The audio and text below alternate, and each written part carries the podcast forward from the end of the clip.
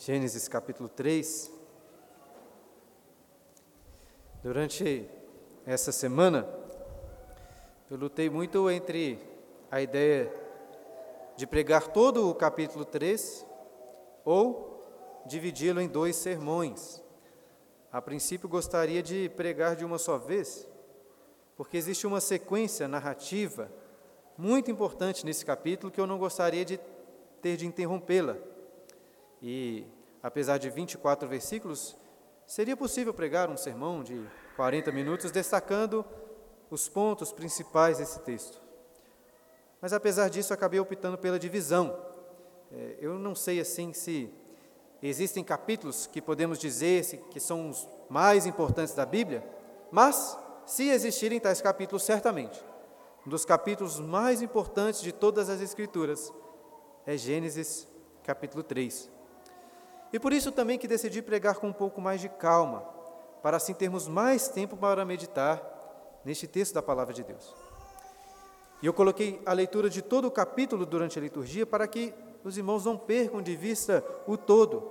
Mas hoje iremos focar principalmente nos versículos de 1 a 13.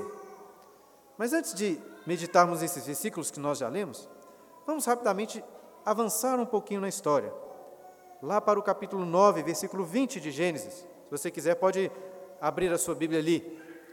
O dilúvio tinha passado, e esse texto diz que Noé, sendo lavrador, passou a plantar uma vinha. Aquela vinha cresceu, deu uvas. Noé certamente colocou aquelas uvas para serem fermentadas, fez um vinho, mas parece que aquele vinho era tão bom e a espera de Noé deve ter sido tão grande que ele bebeu demais, ficou embriagado e foi deitar completamente nu em sua tenda. E então esse texto diz, capítulo 9, versículo 22, que Cã, filho de Noé, entrou naquela tenda, viu a nudez de seu pai e depois saiu para contar a seus irmãos. O versículo, irmãos, não diz que Cã viu a embriaguez de seu pai, mas que viu a sua nudez. Estou destacando isso pois é muito curioso o fato de que Moisés, inspirado por Deus, conta essa história sem focar no pecado da embriaguez de Noé, mas no pecado do seu filho, em ter visto a nudez do seu pai. Eu sei que existem algumas especulações sobre o que teria acontecido aí, mas o texto deixa muito claro que, o, que apenas ter olhado para a nudez do pai era algo desonroso. Por quê? Logo depois, os seus outros filhos, Sem e Jafé, tomaram uma capa, entraram de costas naquela tenda e então cobriram a nudez do seu pai sem terem a visto. Não é tão fácil assim entender o que está acontecendo nessa história de Noé. E eu não quero hoje propor maiores explicações. Se Deus nos permitir, daqui a algumas semanas chegaremos lá e poderemos investigar melhor. Estou citando essa história apenas para destacar que a nudez, por algum motivo, se tornou um sério problema. E é exatamente em Gênesis capítulo 3 que começamos, que começamos a entender o motivo. O título que dei para essa primeira parte do capítulo 3 é Cobrindo a nudez do pecado, como coloquei na liturgia. E eu escolhi esse, tipo, esse título, irmãos, porque, talvez parafraseando aqui o versículo 7, meus olhos se abriram para a nudez do homem e da mulher e para a grande relevância deste tema em todo o capítulo 3 capítulo que começa no versículo 1, deixa a sua Bíblia aberta, dizendo o seguinte: Mas a serpente, mais sagaz que todos os animais selváticos que o Senhor tinha feito, disse à mulher: É assim que Deus disse: Não comereis de toda árvore do jardim? A ênfase deste tema, nudez, já é demonstrado logo na primeira palavra desse versículo. O capítulo 3 começa com um grande mas, mas a serpente. Este mas é uma conjunção adversativa que coloca o capítulo 3 em contraste com o que foi dito antes. E o que foi dito antes? Aprendemos no primeiro capítulo que Deus, em seis dias, criou os céus, a terra e tudo o que neles há. E no sétimo dia ele descansou.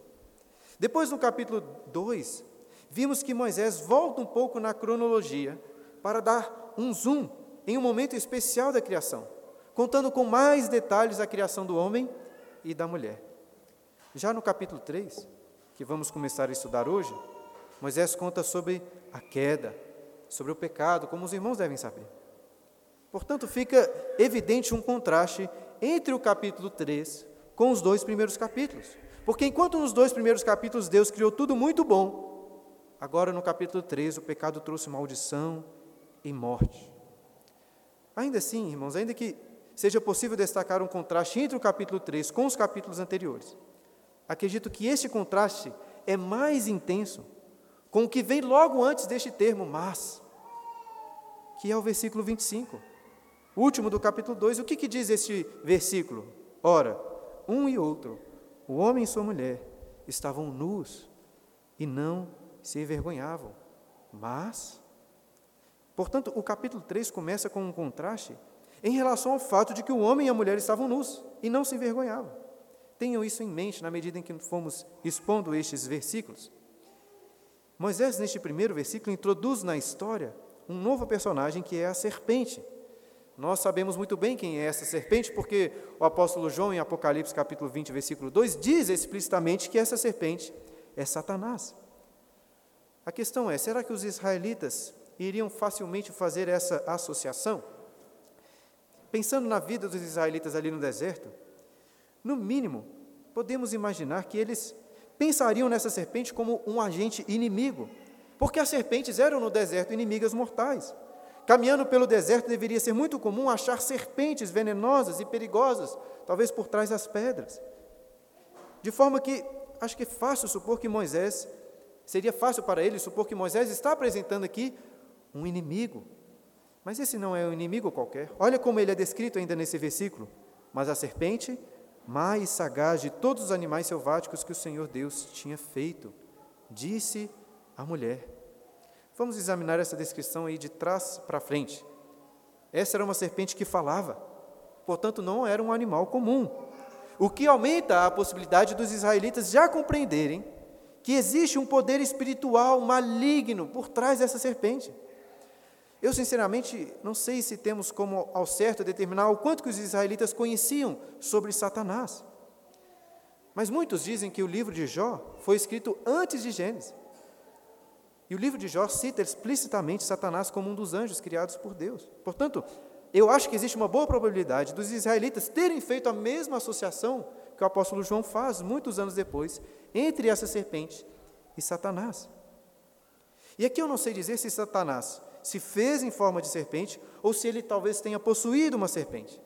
De toda forma, existem vários elementos no texto que indicam que de fato era uma serpente, não é apenas um símbolo. E um desses elementos está nesse versículo, pois é dito que a serpente era um dos animais selváticos. E diz também que foi criado por Deus, o que se aplica tanto às serpentes como a Satanás. A Bíblia não fala tanto assim sobre os anjos, mas nós podemos ter convicção que tanto Satanás como todas as serpentes foram criadas por Deus. Portanto, Satanás não representa aqui uma força igual, só que oposta a Deus, como se fosse o lado sombrio da força. Mas é um dos agentes criados por Deus, que também está sobre a soberania do Senhor. E além de ser um dos animais selváticos, esse versículo diz que a serpente era mais sagaz. E aqui nós encontramos um jogo de palavras na língua hebraica que qualquer um dos israelitas perceberia, mas que nós, com a língua portuguesa, não podemos perceber. O termo sagaz, em hebraico, é arum. E o termo nus, do versículo anterior, capítulo 2, é arumim. Existe uma proximidade muito grande entre essas palavras. Eu não acho que precisamos fazer uma relação entre o significado de nudez e sagacidade mas é mais um elemento que destaca a ênfase que este capítulo está dando na nudez. Mas o que dizer sobre a sagacidade da serpente? Na língua portuguesa, a, a ideia de sagacidade geralmente está associada com algo negativo, mas não é assim na língua hebraica. No livro de Provérbios, por exemplo, exatamente este mesmo termo é usado para falar de alguém sensato, prudente, em contraste com aquele que é tolo. E apesar do Novo Testamento ter sido escrita em outra língua, na língua grega, vale ressaltar que Jesus ensinou aos seus discípulos, lá em Mateus 10, 16, a serem prudentes, como quem? Como a serpente. Portanto, essa qualidade da serpente aqui em Gênesis não é necessariamente negativa. É uma característica que denota entendimento, inteligência, esperteza. Mas é uma esperteza que pode ser usada tanto para o bem como para o mal. E é este exatamente o caso aqui. Se nós lermos o restante do versículo, iremos perceber a maldade, a sagacidade da serpente. Em primeiro lugar, vemos que ela se dirige à mulher e não ao homem, invertendo a ordem de autoridade, de liderança que Deus tinha instituído naquele jardim. E como todo inimigo sagaz, Satanás não chega como com uma afronta direta, com alguma acusação. Ele chega como uma espécie de bom moço, aparentando a melhor das intenções e, e pergunta para a mulher: É assim que Deus disse? Não comereis de toda árvore do jardim? Alguns professores costumam dizer que não existem perguntas erradas, mas pelo menos existem perguntas maliciosas como essa, perguntas diabólicas. E por que, que essa pergunta é maliciosa? Por dois motivos. O primeiro é o fato de que, com essa pergunta, Satanás está colocando em dúvida a própria palavra de Deus. Nós vimos nos primeiros capítulos que Deus criou todas as coisas através da Sua palavra. Com a Sua palavra, Ele também disse que tudo era bom, muito bom. E Ele disse ao homem, na aliança que fez com ele, que a única coisa que não poderia fazer era comer daquela árvore do conhecimento do bem e do mal. E quando nós estudamos essa parte, vimos que essa árvore não é exatamente sobre o conhecimento teórico do bem e do mal, mas é sobre o direito de julgar, de pronunciar aquilo que é bom e aquilo que é mal. Ou seja, o homem deveria confiar apenas no juízo de Deus sobre o bem e o mal, apenas naquilo que Deus diz, na palavra dele. Mas Satanás começa o seu ataque colocando em dúvida justamente o fundamento de todas as coisas que existem, a palavra de Deus. E existe um segundo motivo pelo qual essa pergunta de Satanás é maliciosa, pois além de colocar em dúvida, Satanás perverte a palavra de Deus. Meus irmãos, foi isso que Deus disse a Adão? Não comereis de toda a árvore do jardim? Foi isso? Não foi isso. É claro que alguém até poderia argumentar que essa é uma dedução lógica e verdadeira do que Deus disse, que não é uma mentira. Mas é exatamente aí que encontramos a, entre aspas, brilhante sagacidade da serpente. Tudo, irmãos, que Satanás disse nesse capítulo é verdade e mentira ao mesmo tempo. Ele diz que eles não vão morrer. E realmente, quando o homem e a mulher pecam, eles não voltam ao pó naquele mesmo dia. Ele diz que abririam seus olhos, e de fato os seus olhos se abriram. Ele diz que seriam como Deus, conhecedores do bem e do mal, e de fato o próprio Deus afirma que isso aconteceu. O problema é que o sentido que Satanás dá a todas essas palavras é um sentido mentiroso e perverso. Eu adiantei algumas coisas do capítulo, mas voltando ao versículo 1, percebemos que Satanás está pervertendo a palavra de Deus, mudando a ênfase daquilo que ele disse. O que, que Deus tinha dito no capítulo 2, versículo 16? De toda árvore do jardim comerás livremente, mas da árvore do conhecimento do bem e do mal não comerás. Ou seja, enquanto o foco da palavra de Deus é na liberdade de poder desfrutar de todo aquele belo e agradável jardim, a serpente foca apenas na proibição. Em outras palavras, creio que Satanás quer insinuar para a mulher que Deus é um grande estraga-prazeres, que Deus não quer deixá-los aproveitar do jardim. E o que a mulher respondeu? Versículos 2 e 3. Respondeu-lhe a mulher: Do fruto das árvores do jardim podemos comer, mas do fruto da árvore que está no meio do jardim, disse Deus: Dele não comereis nem tocareis nele, para que não morrais. Infelizmente, essa resposta de Eva já demonstra que a serpente estava sendo muito bem sucedida. Satanás estava atacando a palavra de Deus e a mulher, consciente ou não, acaba pervertendo também a palavra de Deus. Se examinarmos bem, convido você a fazer isso comigo, verá que a mulher cometeu três erros aí. O primeiro está logo no início, quando ela diz: Do fruto das árvores do jardim podemos comer. Notem que ela tira uma palavra muito importante do que Deus tinha falado, a palavra toda. Deus tinha dito a Adão que poderia comer de toda a árvore. Mas a mulher omite este termo. E essa não é uma omissão qualquer, pois omite a generosidade, a liberdade que Deus tinha dado a eles. E se o primeiro erro foi ter tirado algo da palavra de Deus, o segundo erro foi o de ter acrescentado.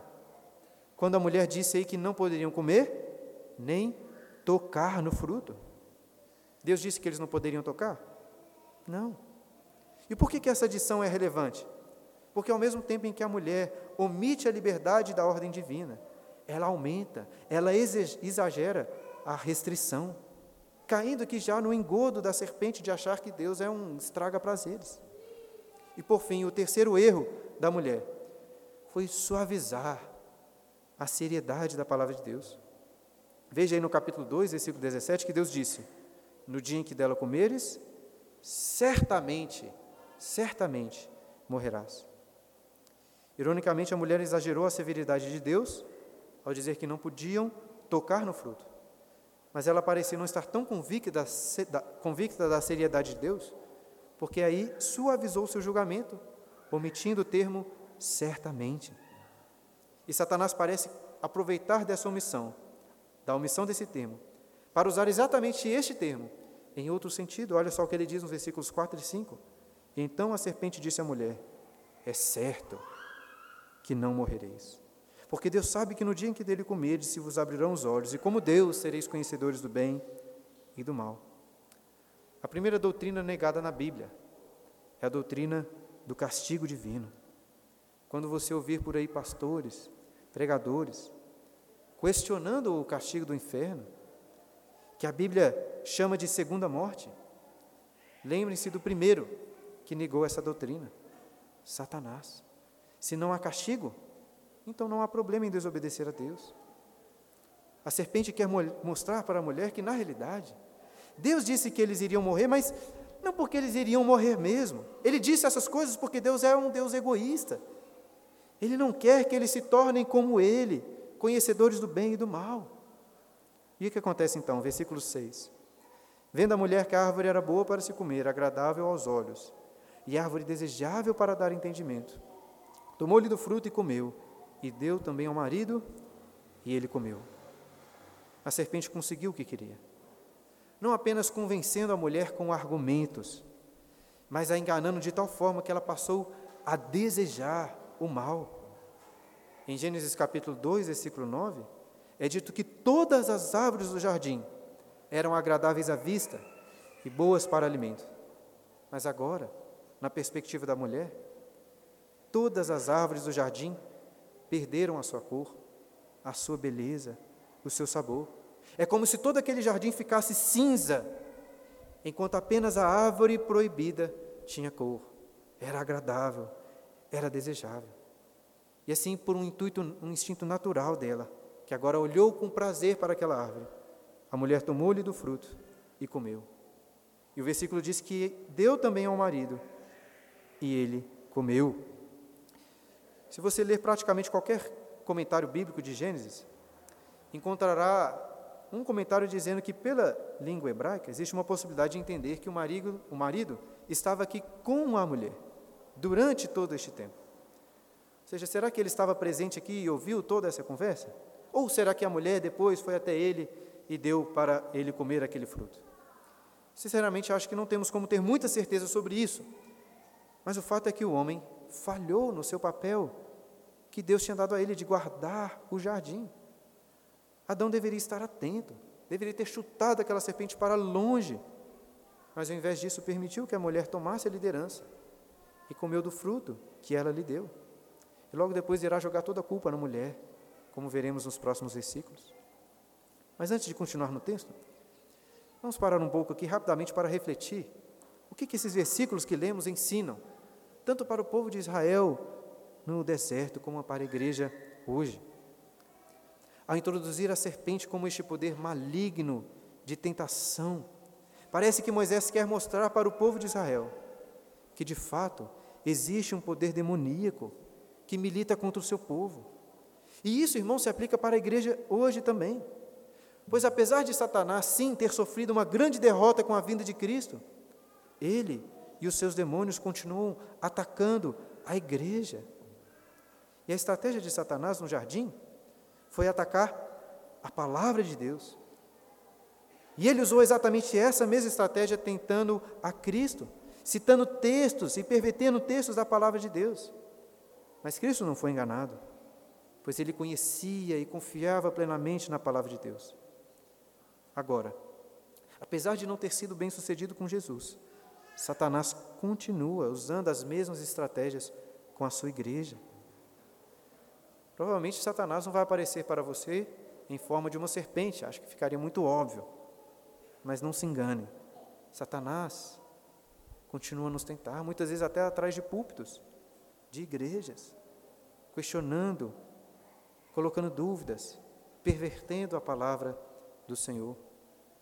E além disso, irmãos, a serpente continua pintando o pecado com cores atraentes, como algo extremamente prazeroso, agradável, enquanto pinta a vida com Deus com cores cinzas, como se de fato Deus fosse um estraga-prazeres. E assim como Satanás fez no Éden, ele não irá o tentar contando apenas mentiras diretas, ele vai dizer verdades em seu coração. Ele vai dizer que o pecado é prazeroso. E de fato, irmão, será prazeroso para a sua carne. Mas o que a serpente deixou de dizer para a mulher? Deixou de dizer sobre a miséria, sobre a tristeza, a vergonha, o castigo do pecado. Satanás vai esconder de você o que está por trás do pecado, a sua feiura, a sua podridão, a vergonha e principalmente o castigo do pecado. Portanto, por favor, meu irmão, a próxima vez que você estiver sendo tentado em cair em um pecado, quando estiver sendo atraído por este fruto maligno, lembre-se desse texto. Lembre-se do engano de Satanás.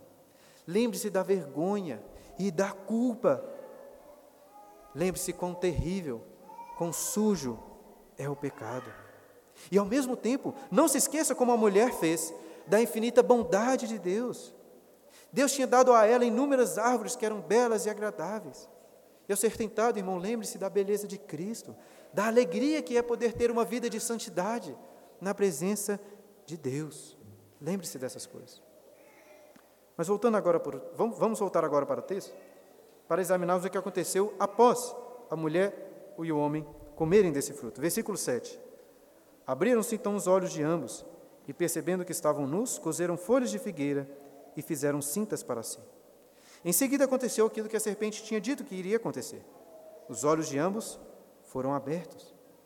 Mas enquanto eles esperavam algum tipo de prazer, satisfação, alegria, conforto, o que sentiram foi um terrível sentimento de vergonha e culpa. Percebam que antes mesmo de qualquer julgamento da parte de Deus, o homem e a mulher já se sentiram envergonhados. Naquela época não existia essa psicologia moderna para dizer a eles aceitarem com tranquilidade aquilo, aquele ato, que eles não precisavam de se vergonhar, mas que tinham que se acertar do jeito que eram. Né? Não tinham ali psicanalistas para ensiná-los a deixar de lado, aquilo é apenas um tabu. Queridos, o pecado traz vergonha e culpa, e foi exatamente isso que eles sentiram. Mas apesar de eu estar usando esses termos, vergonha e culpa, o texto não usa nenhum deles. É muito impressionante o fato de que a primeira descrição bíblica do sentimento de culpa não foi assim: abriram-se os olhos e perceberam que eram pecadores, abriram-se os olhos e perceberam que eram desobedientes. Não foi isso, mas abriram-se os olhos e perceberam que e percebendo que estavam nus. Antes estavam nus e não se envergonhavam, mas agora tudo mudou. Eles estavam nus e com vergonha. E por isso que eles pegam folhas de figueira, que são folhas bem grandes, para tentar cobrir a sua nudez e a sua vergonha. Mas por maiores que forem, fossem essas folhas, não podiam cobri-los, como veremos a seguir. Olha o versículo 8. Quando ouviram a voz do Senhor Deus, que andava no jardim pela viração do dia, esconderam-se da presença do Senhor Deus, o homem e a sua mulher, por entre as árvores do jardim. Um comentário anterior, irmãos, esse texto parece indicar que Deus tinha um costume de andar pelo jardim, pela viração do dia, na viração do dia.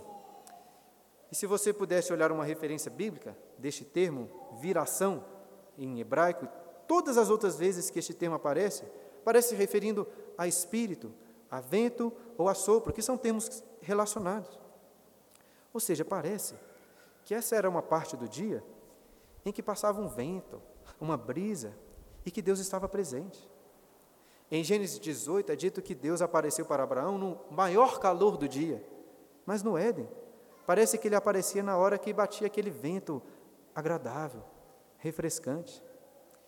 O que parece indicar que a presença de Deus deveria ser para eles algo extremamente agradável, certamente a melhor parte do dia. Mas agora, ao invés de se alegrarem ao ouvir a voz de Deus, ou o som de Deus vindo pelo seu jardim, eles se esconderam de sua presença, porque estavam com medo. Irmãos, este capítulo aqui ensina diversas coisas sobre o pecado. E uma delas é que o pecado fez o homem uma pessoa tola. Pensem comigo aqui.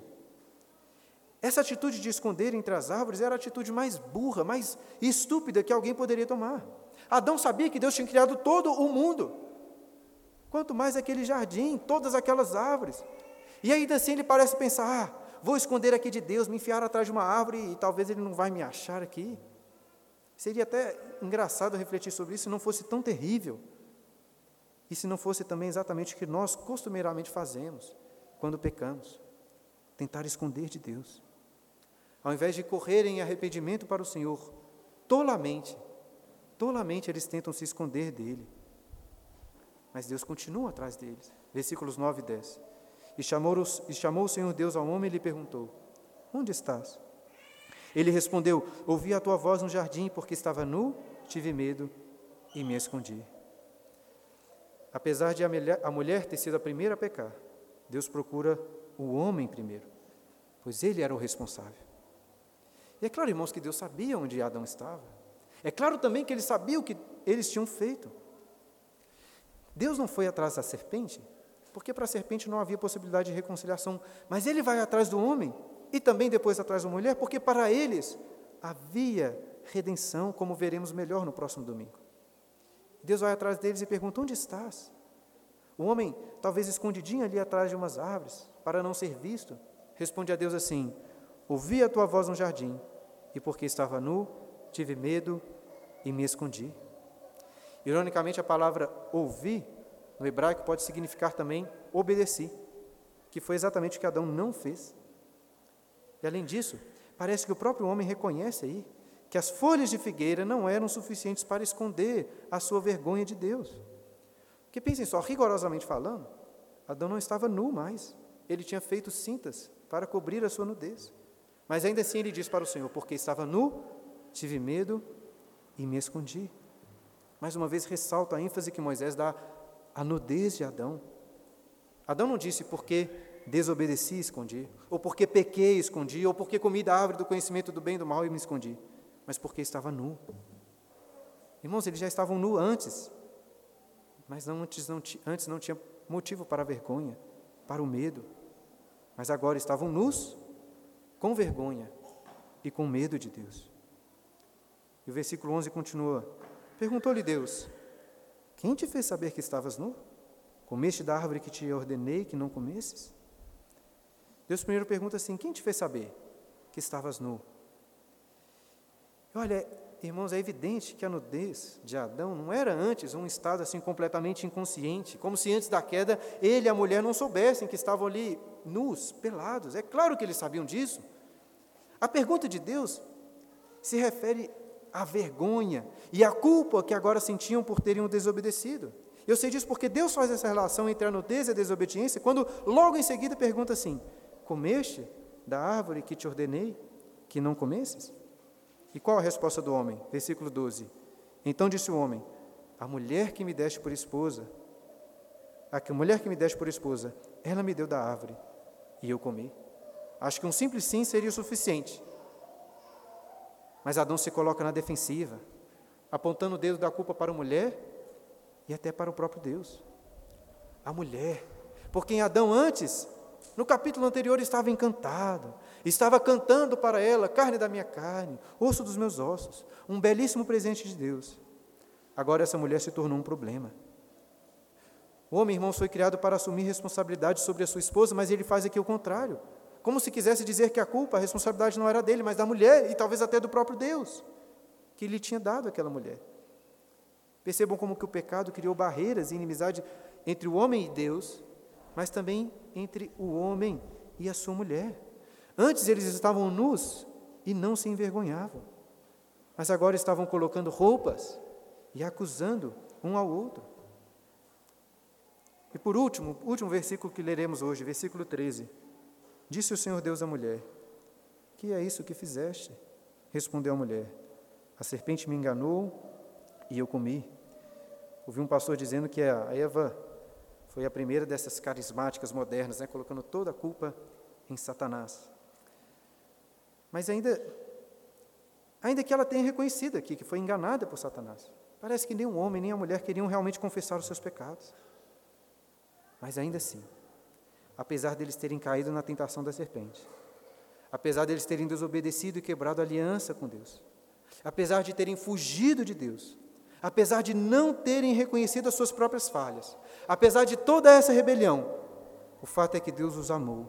E foi atrás deles para oferecer esperança, redenção. Nós vemos a promessa da redenção nos próximos versículos, quando Deus amaldiçoa a serpente e promete a vinda de um descendente da mulher, que esmagaria a cabeça da serpente. Nós vamos falar mais sobre isso no próximo sermão. Por um lado, iremos meditar sobre as terríveis consequências do pecado para toda a humanidade e para toda a terra. Mas domingo que vem, por outro lado, veremos que uma das consequências do pecado foi abrir o caminho para que Deus revelasse a sua, a sua graça, o seu amor, para que no meio das trevas do pecado, a luz da glória e da graça de Deus brilhasse ainda mais forte. Mas isso são cenas dos próximos capítulos, ou melhor, dos próximos versículos. Eu espero que a exposição de hoje, destes versículos, tenha deixado claro, irmãos, que a nudez é um tema de muita relevância nesse capítulo. Eu agora gostaria de começar a caminhar para a conclusão, tentando explicar para os irmãos o que, que esse texto ensina sobre a nudez e sobre a vergonha. No último domingo, como já falei e, e volto a falar, vimos que o homem e a mulher estavam nus e não se envergonhavam. E eles estavam nus mesmo, fisicamente falando. Mas vimos também que essa era uma realidade muito maior do que simples nudez física. O fato de estarem nus e não se envergonhavam, se envergonharem, significava que não havia faltas, não haviam erros para serem cobertos. Eles poderiam ser completamente abertos um com o outro. Era um relacionamento perfeito, de intimidade, de amor, diante da presença de Deus, sem qualquer constrangimento. Não havia pecado, não havia culpa, não havia vergonha não havia roupas. Mas agora tudo mudou. E a pergunta, a meu ver, que naturalmente esse texto levanta é a seguinte: por que a nudez é vergonhosa após o pecado? A Bíblia chega até a chamar as partes íntimas do corpo humano de vergonhas. Mas por que, que é assim? E se posso tentar fazer aqui uma teologia da nudez baseada nesses versículos? Parece, irmãos, que a nudez física é uma figura da nudez espiritual. E assim como hoje você sentiria vergonha de andar nu por aí, você sentiria vergonha de ter os seus pecados descobertos. Aí talvez você pense, ah, mas existem pessoas aí que não sentem tanta vergonha de ficarem nuas na frente das outras. Verdade. Assim como parece que existem pessoas que não têm tanta vergonha de falar sobre os seus pecados para outras pessoas. Mas de uma forma geral, acho que podemos concordar que esse não é o caso. Estava até conversando com a Clara sobre esse texto. Estávamos pensando sobre as crianças. As crianças bem pequenas não costumam ter vergonha da sua nudez. Obviamente, né? Como também não têm vergonha dos seus pecados. Elas fazem pirraça, elas são egoístas, elas desobedecem, parece que não estão nem aí, não tem qualquer constrangimento. No entanto, à medida que as crianças passam a ter vergonha de seus erros, dos seus pecados, elas passam também a ter vergonha de sua nudez. Pelo menos essa é a percepção que eu tenho. Mas para colocar em termos práticos essa teologia que estou querendo ensinar aos irmãos, tente imaginar o seguinte: tente imaginar que você estivesse completamente nu, aqui, neste momento. Não só no sentido físico, o que já seria obviamente muito vergonhoso, mas pior, no sentido espiritual. Imagine, meu irmão, que o seu coração esteja desnudado para todos Tente talvez pensar em um irmão aqui da igreja que você acredita que ama muito você, que gosta muito de você. Agora tente imaginar que este irmão que te ama, de repente, passou a conhecer todos os sentimentos de orgulho, de vaidade, todos os seus atos, aqueles que você praticou quando ninguém estava vendo, todos os pensamentos impuros que você já teve, todas as mentiras que você já contou. Enfim, imagine que ele descubra todos os seus pecados. E, talvez para tentar ajudar, vamos supor que ele conheça também aquilo que você fez de bom, suas boas obras, suas boas intenções, seus desejos que foram louváveis. Ainda assim, você acha que este seu amigo continuaria sendo seu amigo? Dificilmente. Meu irmão, eu sei que se você conhecesse todos os pensamentos, todos os desejos e sentimentos que passam pelo meu coração, você não suportaria viver comigo. O ponto que eu estou querendo defender, eu acho que é o fato de eu precisar de roupas para não ficar envergonhado aqui na frente de vocês, é uma espécie de sinal de que eu preciso de roupas, ou de barreiras, vamos chamar assim, que impeçam você de olhar para o meu coração. Eu estou falando de mim, mas acredito que se você for sincero consigo mesmo, chegará à conclusão de que também é uma pessoa vergonhosa.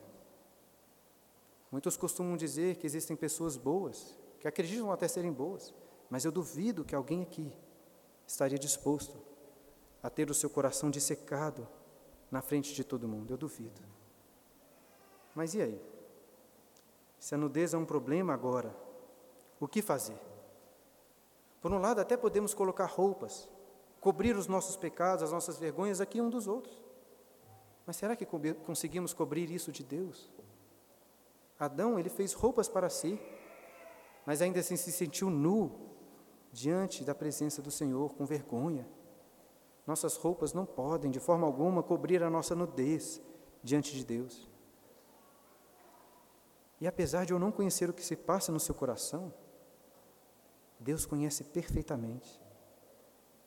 E se até o seu irmão, que ama você, mas que também é mal como você, teria nojo, teria ódio dos seus pecados, quanto mais o Deus, perfeitamente puro e santo, tem nojo de você em seus pecados e de mim também. Mas ele não tem apenas nojo, ele se ira, ele se vinga, castigando terrivelmente o pecador. A serpente tinha dito que ao comer do fruto a mulher não iria morrer, mas era mentira. O salário do pecado é a morte, não só a morte física, mas a morte espiritual, nos separando de tudo que é bom, nos separando de Deus. E garantindo para nós a morte eterna, um inferno de fogo e sofrimento. Adão até tentou tolamente fugir, se esconder de Deus, mas não temos como esconder ou fugir de Deus. Alguns ladrões, alguns assassinos até conseguem fugir da polícia, mas ninguém pode fugir de Deus. E ele, assim, um terrível, temível juiz que irá atrás de cada um dos pecadores para os punir. Se você acha odioso o pecado, ele muito mais, e vai punir com a morte, com o inferno. E assim, irmãos, com o exemplo de Adão, nós aprendemos aquilo que não adianta fazer. Não adianta tentar cobrir a nossa nudez com roupas feitas por nós mesmos. Muito menos adianta tentar se esconder da presença do Senhor. Mas e aí? Será que temos alguma esperança? Deus é sim um santo e terrível juiz que pune pecadores. Mas acontece que Ele também é misericordioso. E por isso temos esperança. Vamos adiantar um pouquinho a história do capítulo 3, lá para o versículo 21. Olha o que é dito lá, capítulo 3, versículo 21. Fez o Senhor Deus vestimento de peles para Adão e a sua mulher, e os vestiu. O primeiro ato de, reden... o primeiro ato de redenção de Deus foi cobrir a nudez de Adão e sua mulher com vestimentas de peles. Essa, irmãos, é a nossa esperança. Que o próprio Deus venha para cobrir as nossas vergonhas. Só Ele pode fazer isso. Mas como será que Ele pode cobrir pecados tão sujos como os meus? Existe aqui uma discussão sobre essas vestimentas de peles, não vou entrar nela, mas creio que podemos afirmar com bastante segurança que, pelo menos, um animal teve de ser morto, para que, através das suas peles, vestes fossem feitas para cobrir a nudez do homem e da sua mulher. E de quem que você se lembra quando pensa em um sacrifício que cobre pecados? Até de um animal. Você se lembra do cordeiro que foi sacrificado como propiciação para cobrir os nossos pecados, de Cristo. Mas segure este pensamento só um minutinho e vamos para uma outra questão. Pense comigo, qual que é o único lugar em que a nudez é boa, é natural hoje? Qual o único lugar? É no casamento. E por quê? Acho que por diversos motivos, mas o principal é porque, como nós estudamos no último domingo, o casamento foi criado para Deus, para ser um sinal do relacionamento entre Deus e o povo de Israel, entre Cristo e a sua igreja. Como um amigo me disse essa semana, o casamento é uma metáfora. Às vezes pensamos que a Bíblia se apropria da imagem do casamento para falar sobre Cristo, como se Cristo e a igreja fossem uma metáfora do casamento. Mas é exatamente o contrário. É o casamento que foi criado para falar sobre Cristo. O casamento que é a metáfora. E este amor do casamento de Cristo também é revelado pelo fato de que ele cobre as nossas vergonhas, a nossa nudez, os nossos pecados. Se você tiver sua liturgia aí, olhe novamente para os textos que nós lemos. Olhe em Ezequiel capítulo 16, versículo 8, como que Deus narra a aliança que ele fez com Israel. Ezequiel 16, versículo 8. Passando eu por junto de ti, vi-te, e eis que o meu tempo era tempo de amores. Estendi sobre ti as arbas do meu manto e cobri a tua nudez. Dei-te juramento e entrei em aliança contigo, diz o Senhor Deus, e passaste a ser minha. Eu estava pensando que, da mesma forma em que o casamento aponta para Cristo, as vestes apontam para Cristo, aquele que veio para cobrir a nossa nudez espiritual. Roupas também são uma metáfora. Em Apocalipse capítulo 3, versículo 18, Jesus diz assim à igreja de Laodiceia: Aconselho-te que de mim compres ouro refinado pelo fogo para te enriqueceres, vestiduras brancas para te vestires, a fim de que não seja manifesta a vergonha da tua nudez, e colírio para ungires os olhos, a fim de que vejas. Em Gálatas capítulo 3, versículo 27, o primeiro texto que nós lemos durante a liturgia, o apóstolo Paulo afirma assim: Porque todos quanto fostes batizados em Cristo, de Cristo, vos revestistes. Portanto, irmãos, usamos roupas hoje para cobrir a nudez física. E isso é uma metáfora da necessidade que temos de Cristo, como sendo Ele as roupas que vão vestir a nossa nudez espiritual. É isso, irmãos. Aquelas imagens de Cristo na cruz, nos crucifixos né, que existem por aí, na minha opinião, são ruins por vários motivos. Mas um deles é porque acabamos colocando em nossa mente a imagem de, de, de que Jesus foi crucificado como uma espécie de tanguinha. Mas não foi isso que aconteceu. Suas partes íntimas não foram cobertas. Os condenados eram crucificados completamente nus para aumentar a sua humilhação. E os evangelhos também deixam claro que as vestes de Cristo foram rasgadas. E só de tentar imaginar Cristo completamente nu naquela cruz, já aumenta em muito a sua humilhação. Mas foi exatamente isso que ele fez. Naquela cruz, ele tomou as nossas vergonhas, a nossa nudez, morrendo para cobrir os nossos pecados. Ao mesmo tempo também que nos concede vestas, vestes de sua justiça. Os queridos, assim como a voz de Deus foi proclamada no jardim, na viração do dia, ela está sendo proclamada nessa noite. Não faça como Adão, tentando fugir de Cristo. Não tente se esconder dele. Deus conhece até os pensamentos e desejos mais terríveis do seu coração, que talvez nem mesmo a sua esposa ou seu marido suportariam de conhecer. E Ele irá punir todos esses pecados. No entanto, por graça, Ele oferece puni-los em Cristo Jesus. Portanto, rasgue as suas vestes perante Ele, se humilhe completamente, reconheça sua vergonha, arrependa-se e crê em Cristo como aquele que irá cobrir a sua nudez.